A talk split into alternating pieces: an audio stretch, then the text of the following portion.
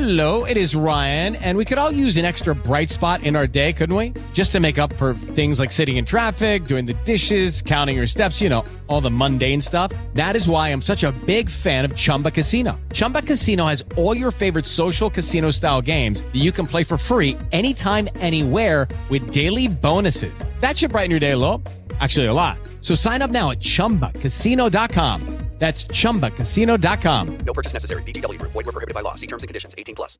Hello and welcome to Millions of Screens. I'm creative producer Leo Garcia, joined as always by TV Awards editor Libby Hill and TV deputy editor Ben Travers.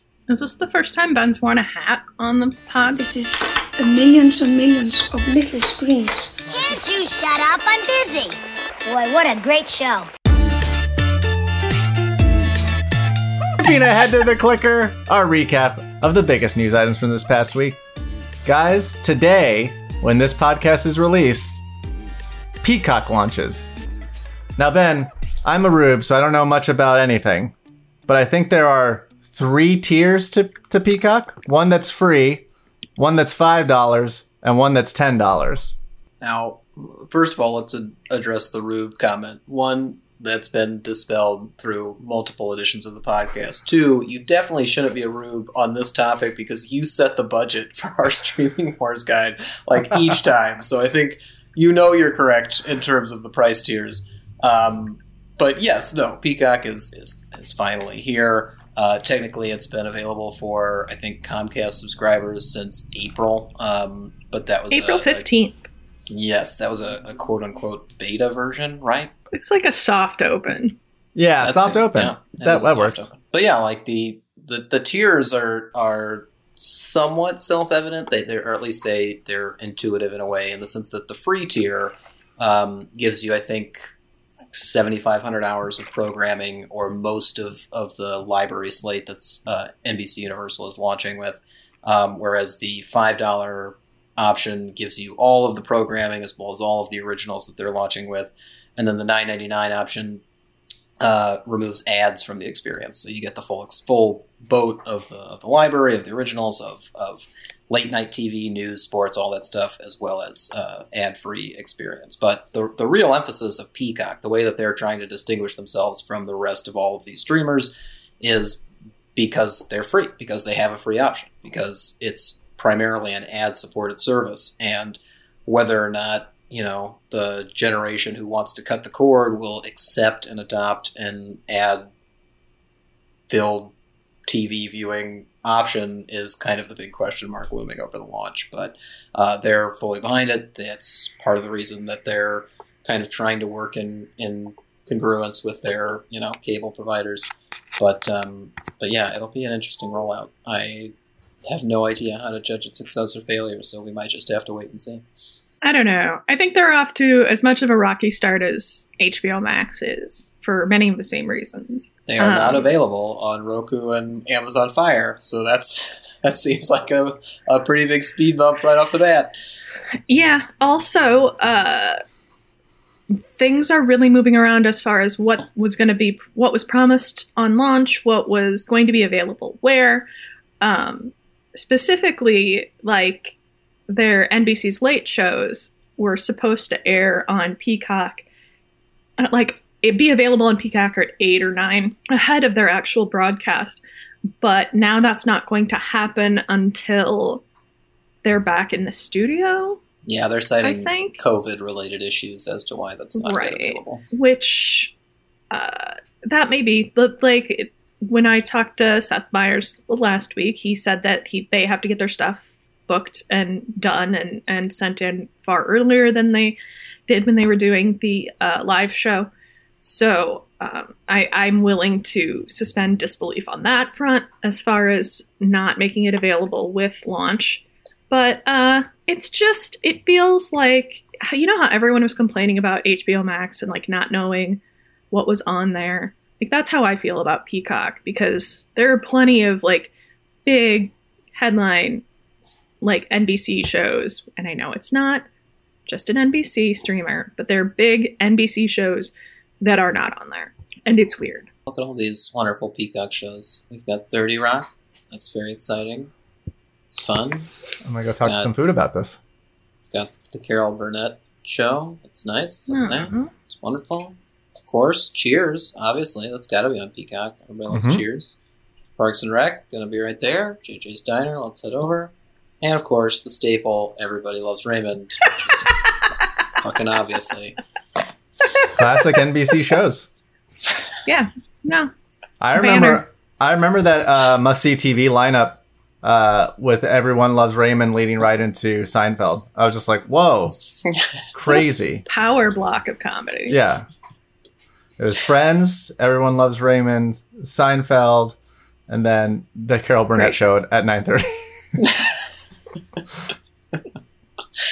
Ah, it was funny because they would break. they would break the space time continuum to air the Carol Burnett show. Show. Speaking of must see TV, 30 Rock is kind of in the news. I'm not even sure if it was it was on whatever the next iteration of must see TV was. But there, there's there's a 30 Rock reunion, you know, a, a, a virtual esque reunion happening, uh, much in the same way that that Parks did uh, a reunion. Um, but the news that's half fitting is that most affiliates will not be carrying. roughly half the affiliates. yes. I mean, that's not. Let's not go. Let's not go crazy. It's not most. It's just half. It's just Yeah. an even split.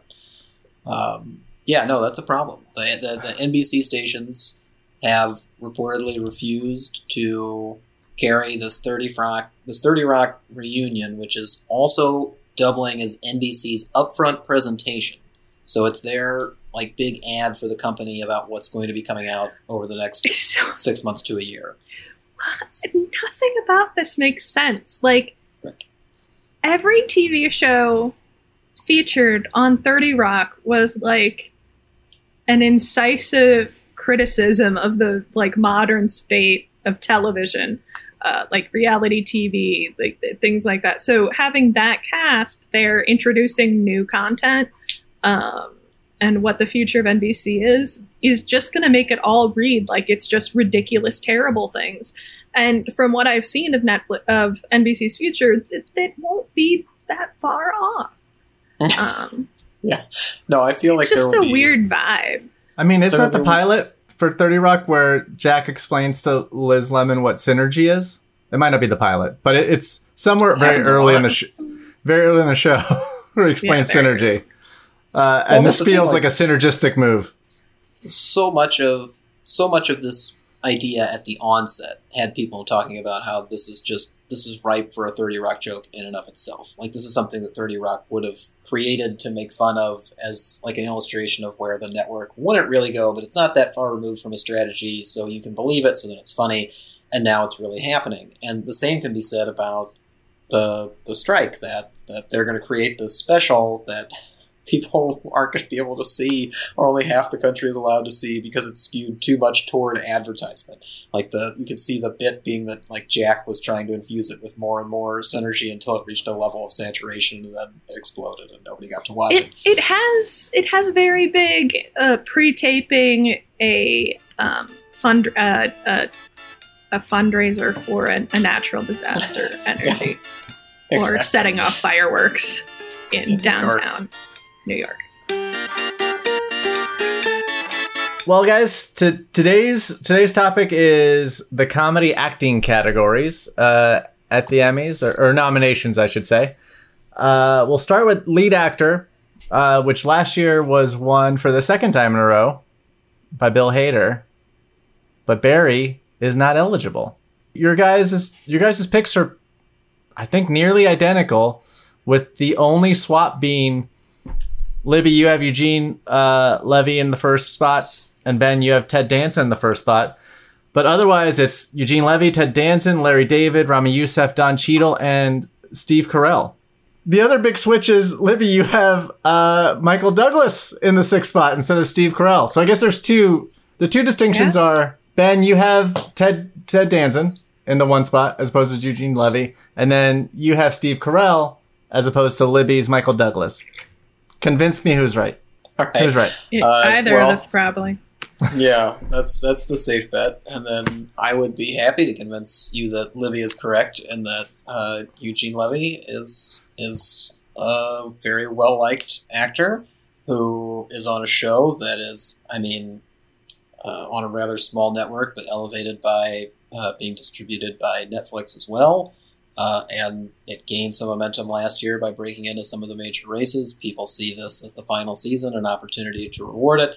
It's highly unlikely that it wins in multiple categories, and since this is a weaker competition compared to, say, comedy series or comedy actress, then Levy seems like the way they might want to go. If they're going to give somebody the award uh, uh, in in the bigger comedy categories again, uh, then this would probably be the one. Well, you just made the I argument for. Levy. so now, Libby, make the argument for Ted Danson.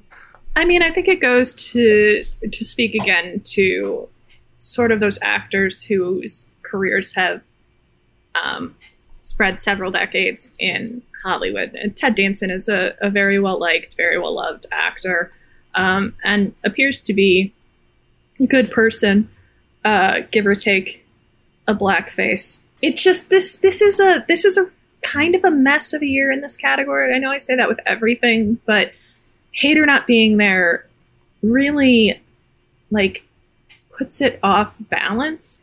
It's crazy to me that Steve Carell has never won. That he's been nominated six times and never won.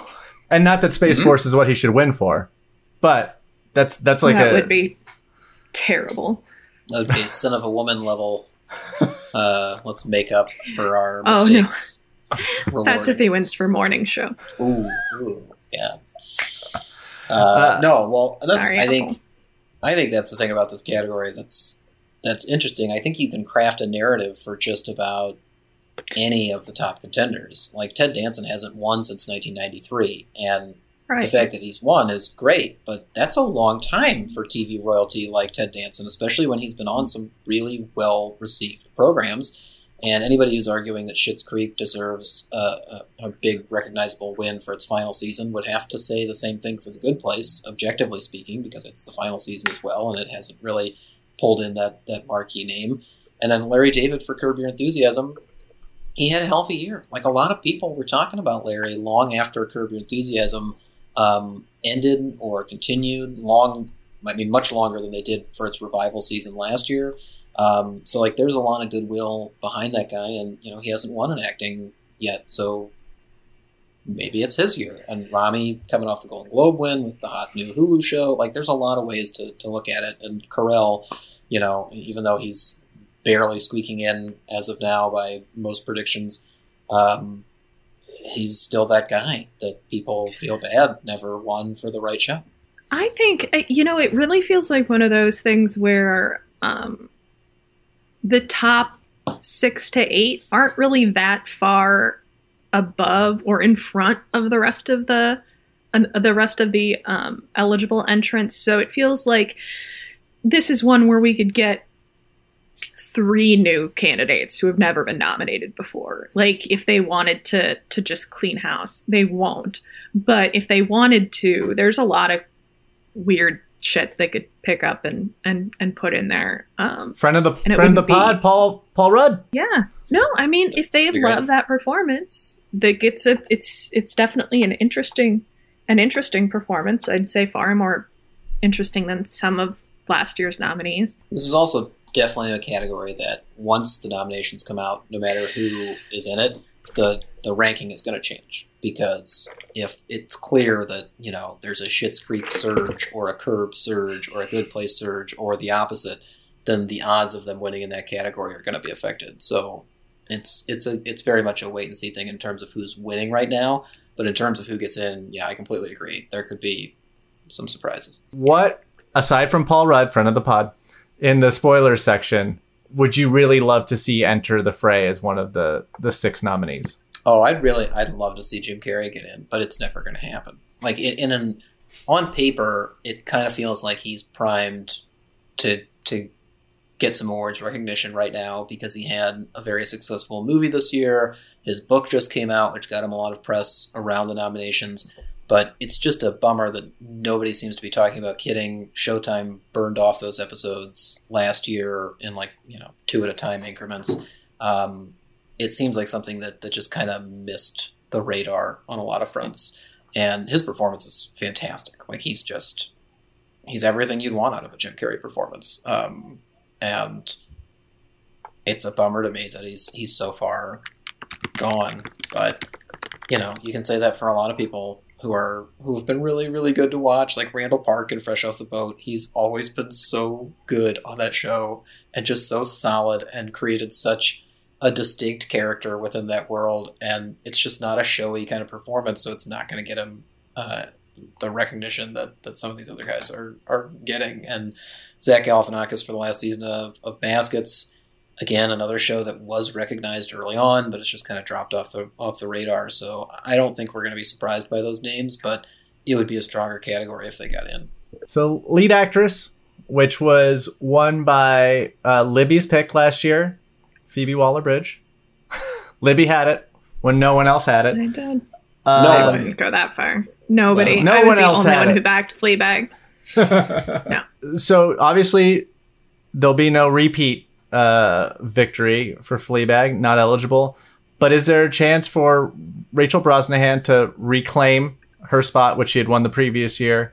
Uh, in terms of your guys' picks, again, you're pretty much identical until your sixth slot, where uh, Libby, you have Linda Cardellini, and Ben, you have Merritt Weaver. Not really sixth slot, but you know what I mean. In your six, that's the only name that's different. Yeah. I mean, Cardellini for me comes off of the strength of. I, I feel like I know a lot of people who really love Dead to Me. And um, Cardellini's been around for a while. She seems like a good egg. Uh, she was apparently the beating heart of Green Book. I don't know if anyone heard that um, during that Oscar campaign. But uh, What a statement! Mm-hmm. yeah, it's the ta- that's the takeaway from the Green Book. She's also in the Uh, Marvel movies. All right, so just just to be clear, you guys, I wanted to say all the names: Rachel Brosnahan, Oh, Catherine O'Hara. Christina Applegate, uh, Issa Rae, Pamela Adlon, and then, as I said, Libby, you have Linda Cardellini, and Ben, you have Merritt Weaver.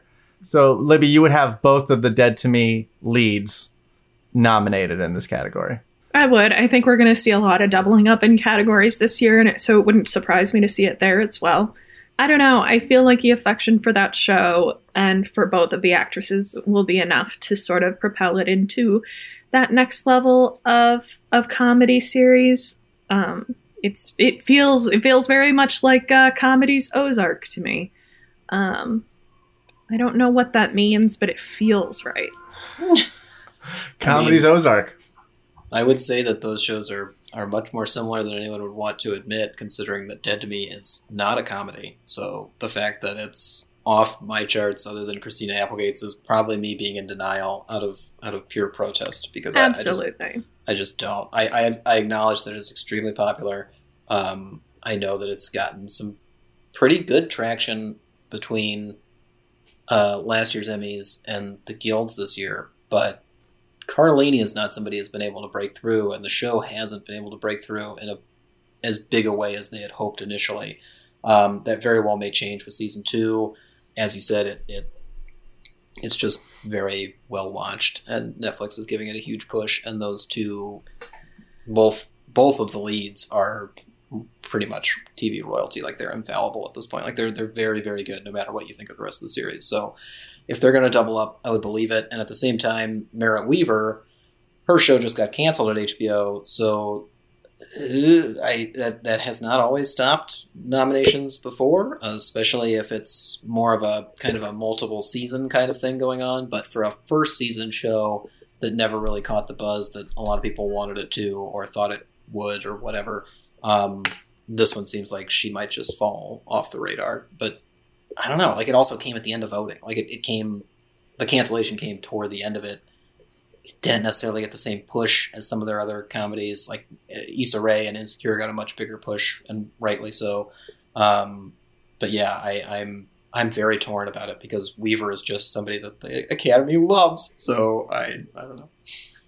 I I would say it's worth noting that that there are other actors from who've been nominated in the past who've kind of been a little bit overlooked at this point, namely Lily Tomlin and Jane Fonda for Grace and Frankie. Like, it seems like the Dead to Me leads are, are kind of taking over that shot for Netflix to get two people into the same thing. but I could easily see that sixth slot falling to Tomlin again because they just they love her and they've nominated her a bunch of times already for that show. Um, and it's not like that show's over, and it's not like the fans of that show have been disappointed. So um, it's kind of like either end of the spectrum could happen. There's been a, a big surge around Elle Fanning for the Great, um, but Hulu uh, don't know how much you know how many people have actually watched it. The renewal helps, but it's still kind of an hour long comedy, which is awkward. So uh, I'm not sure it's got the momentum, but but either of those are kind of it's like the ones we forget, and then the ones who are repeatedly told were repeatedly told, hey, they could get in too, and you're like, I, I, okay, we'll wait it out. Let move on. Moving on. moving on to supporting actor Shalhoub. Uh, All right, we're done. Uh, moving on to supporting actress. Shalhoub. All right, so obviously Ty- Tony Shalhoub will be nominated and will most likely win. Uh, but in terms of other potential nom- nominees, uh, currently Ben, you have Dan Levy, Kenan Thompson, Sterling K. Brown, Alan Arkin, Mahershala Ali, James Marsden, and William Jackson Harper. Libby, your first five are the same, with the exception, or then and then you have Louie Anderson and Nicholas Hoult, ex- eh, except instead of James Marsden and William Jackson Harper. So you're pretty strong on those first five. It's such a there's so many nominees in this category. Yes, there are. There are a lot. And I most mean- of them are from Marvelous Mrs. Maisel. It's crazy to me, Ben. You're in a perfect world, which means they're like there's a lot they're a longer shot than the spoilers. Have three people I would absolutely love to see nominated, Oh yeah, for sure. which is crazy. Walton Goggins had a great year between The Unicorn, which is a very fine CBS kind of episodic family sitcom, uh, where he's being like a kind of straight dad, every guy, which is a weird thing to watch Walton Goggins do, which kind of makes it entertaining unto itself. And then he's on The Righteous Gemstones as this insane singer person who has the best original song of all of television Yeah. this year.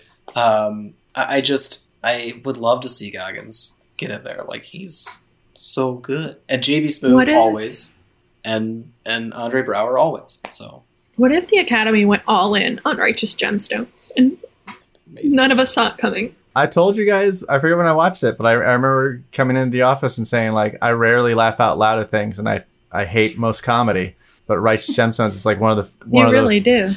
one of the few things that like surprised me and made me laugh uh, out loud. Well, Well- I, I mean, I think that points to the the really challenging part from a prediction standpoint, and an exciting part from just a, a TV fan standpoint of having so many nominees in the category. It's like, yeah, Shalhoub, we know, and Dan Levy, yeah, sure, that's probably a lock. Alan Arkin is somebody who, with this many people, it seems like he's he's kind of got to get in because the way that people adore him is just, um, even if that show is really fallen off, even though it didn't start that high up. Um, but yeah, like like Mahershala is somebody who isn't really a lock, even though he's Mahershala Ali. You you everybody loves him. He did a great job in that show, but we don't know how Rami's going to perform.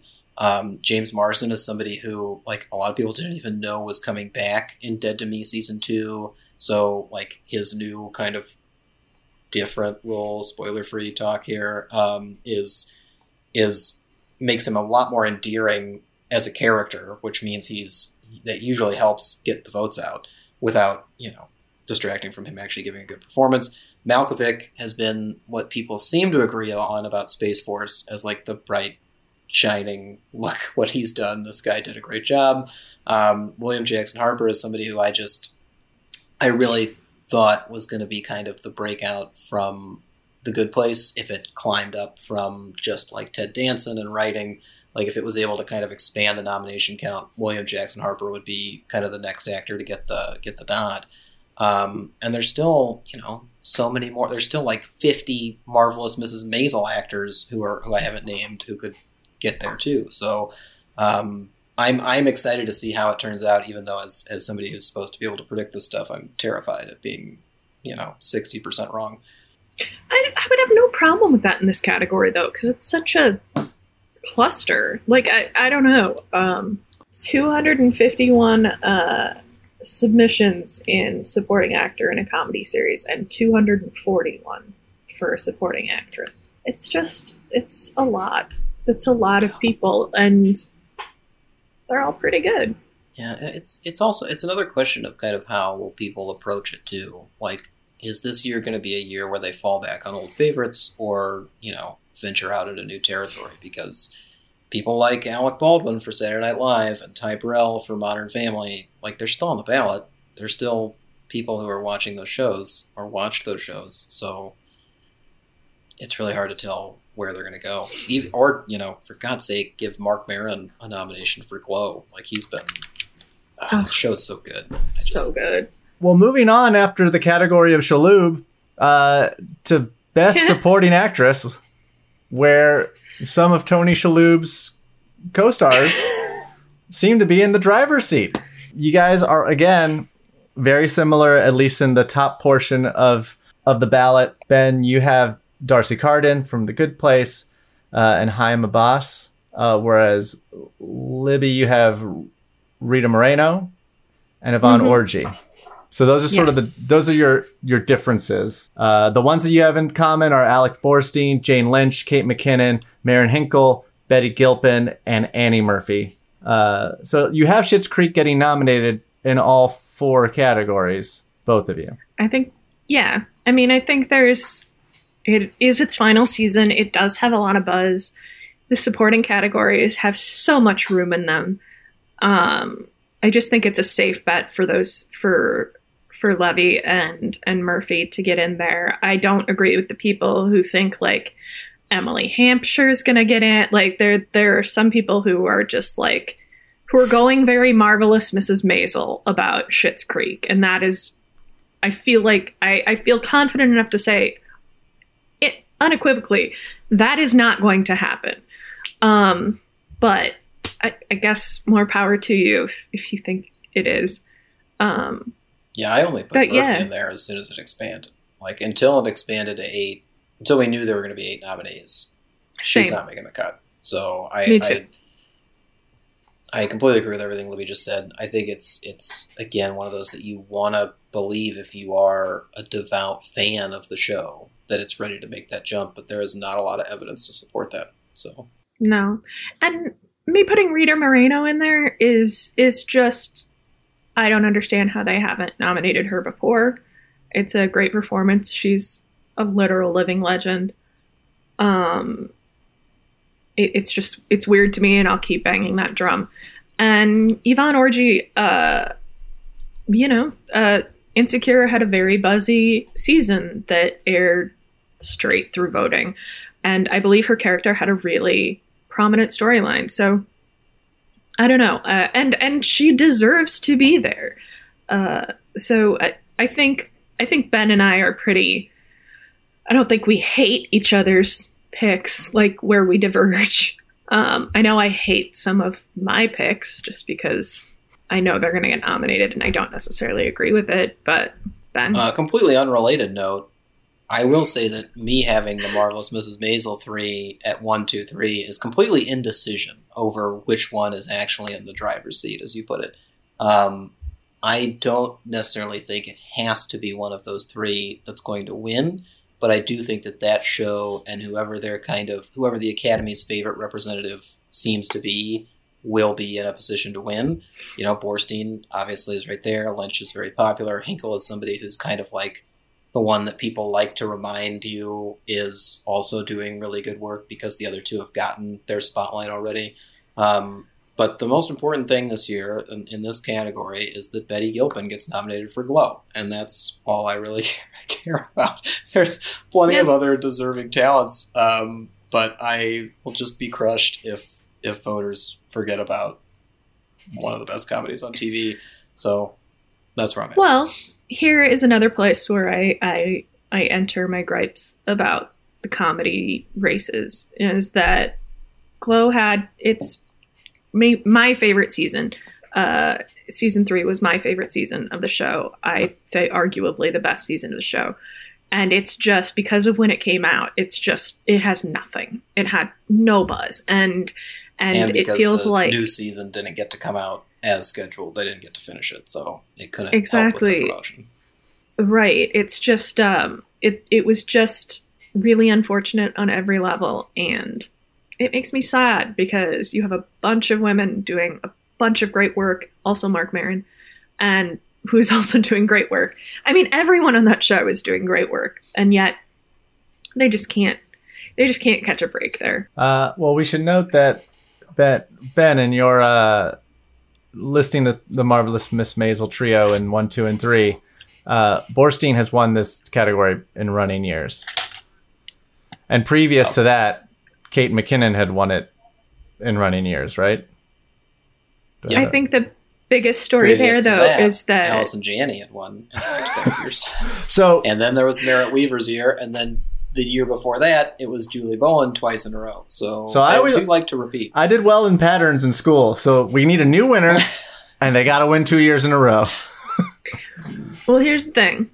Uh, the real race in that category, I think, is between yes, between Borstein and Lynch because they both won last year.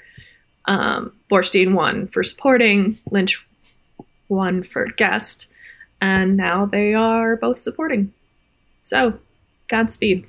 yeah, I want I want a weird pivot. I want them to just I want like I don't know if it's going to be you know ever nobody can decide on who to vote for, for vote for for Maisel, so they split, and then it opens it up to whoever's left in the category or what. But I, I want I want that wild card where it's just like wait Betty Gilpin won, she barely got like I didn't oh that's amazing like I that would be I mean, is that oh, not so is I that not a fair getting my hopes up. Is that a, a fair thought to have with ha- if there are three nominees from the same show that that they would sort of siphon votes from one another?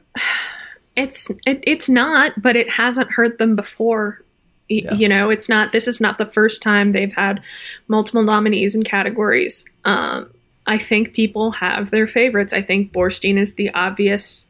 I think this is the first time that Borstein has had actual competition within her category um, from her own show. Not that Hinkle isn't great, but it's just it's just about how the parts are written, and um, and yeah, so that might be interesting. That that may be a position where you see um, Borstein and Lynch split votes, and then something interesting happens. And by that, I probably mean Hinkle wins, but I, I don't know. It is interesting. Like last year was the first year that Borstein was up against another Maisel actor, so it was her, her and Hinkle, but it was still an extremely crowded category. There were still eight nominees, and it was the last season of Veep. So Anna Chlumsky, who'd never won, had her last shot at winning, which seemed like, come on, give it to her. But Sian Clifford and Olivia Colman were both in there for Fleabag. So then the question becomes, did Sian and Olivia split votes, and that's how Borstein ended up winning, or was she just that dominant that even in the year people flipped out over Fleabag, that Borstein was still the pick? And then again, that makes you think, okay, she's probably ready to go again this year. But we'll see. We'll see how it shakes out once we get the the nomination totals. See where where the enthusiasm lies. Whether we can cross our fingers for an upset. Uh, and I think I think I mentioned it while we were in between categories, but it this is another one where you're in a perfect world selections would be great to see them uh, recognize Judy Greer and Kidding and Da'Vine Joy Randolph in High Fidelity would be excellent additions to the nominee list.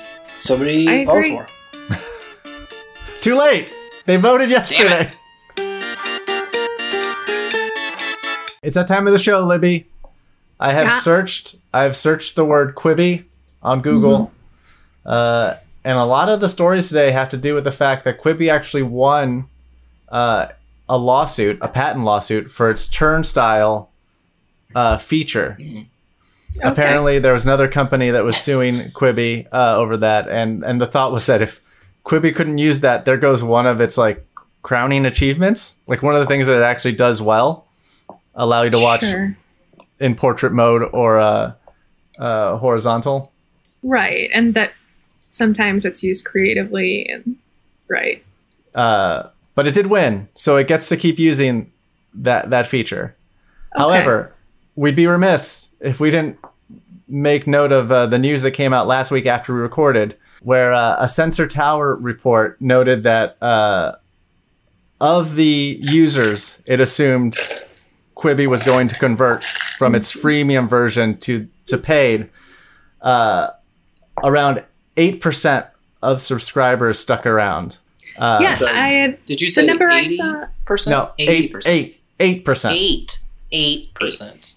eight percent. Wow. Uh, So- I so believe the number I saw many was seventy-two thousand. Now, how many of those people don't have a podcast and don't have two co-hosts who reminded them to cancel their Quibi subscription before they got charged? Probably not a This is what I told people. This is what I told people when they were like, "Who is still paying for the? Who are these seventy-two thousand? And I was like, you know, in 2015, there were still people paying for AOL. Like, people sign up for stuff and it auto deducts, and you just don't notice it. Um, I mean, hero is a bad. strong word, but I. you can use it if you want. That's fine. ben and Libby, you're my heroes. Thank you so much for making sure that I unsubscribed from Quibi before I got charged five dollars. You're welcome. so, in light of that news, I have to ask you something. Uh huh. Are you sure you canceled Quibi? and I have a follow up. Let me check. Is Quibi dead yet? All right, I'm going. Going. To, I'm gonna. Well- I can't answer. Ben can't answer the first question, and I'm not even Right. sure if I can. the, the second question: There are seventy-two thousand strong, so they're not dead yet. Uh, those those subscribers are. Can we look up some Um, numbers, some subscriber numbers for for other streaming platforms? I mean, maybe? Disney is what at 60 million, 65 million, I think. Uh, but no, those those 72,000, they're going to be like a little succulent. You can see it like just peeking out above the soil. And I mean, if you get it just right, if you just nail it, like don't overwater it, give it the right amount of sun, all of the delicate in like balance of life that goes into to growing that thing out it might reach a hundred thousand subscribers. Like it might become a full fledged succulent in which it is, you know, noticeable Five when you dis- look real close. Like, Five year Right, that's- plan. That is a plan. That is a plan. Cool. Five year plan for Quibi. Succulent. Hundred thousand subscribers. It's good. That's good. Uh, That's Leo, are you one of them? nope. Expired. Quibi. Millions of Screens is a production of the Penske Media Corporation and IndieWire. Our theme music features excerpts of the classic YouTube video Bjork talking about her TV and Willy Wonka and the Chocolate Factory. Our editor in chief is Dana Harris-Bridson, our publisher is James Israel, and our executive editor is Ann Donahue. Our favorite series now available to stream on Peacock are 30 Rock, Late Night with Seth Meyers, and Friday Night Lights. Our podcast pick for Peacock's originals is AP Bio Season 2. You can find us on Twitter at A Million Screens, at Midwest Spitfire, at Ben T. Travers, and at Leo Adrian Garcia. You can find us on Apple Podcasts, Spotify, Google Play, so leave a review and let us know what you think. If it's good, we might read it on the air, and if it's bad, we'll try our best to delete it from the internet. This has been Libby and Leo. Remind you as always that you shouldn't let poets lie to you.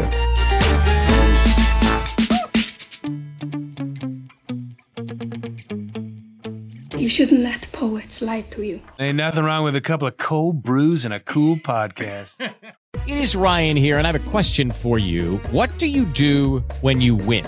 Like, are you a fist pumper? A woohooer, a hand clapper, a high fiver. I kind of like the high five, but if you want to hone in on those winning moves, check out Chumba Casino. At ChumbaCasino.com, choose from hundreds of social casino style games for your chance to redeem serious cash prizes. There are new game releases weekly, plus free daily bonuses. So don't wait. Start having the most fun ever at ChumbaCasino.com. No purchase necessary. Group. Void were prohibited by law. See terms and conditions. 18 plus.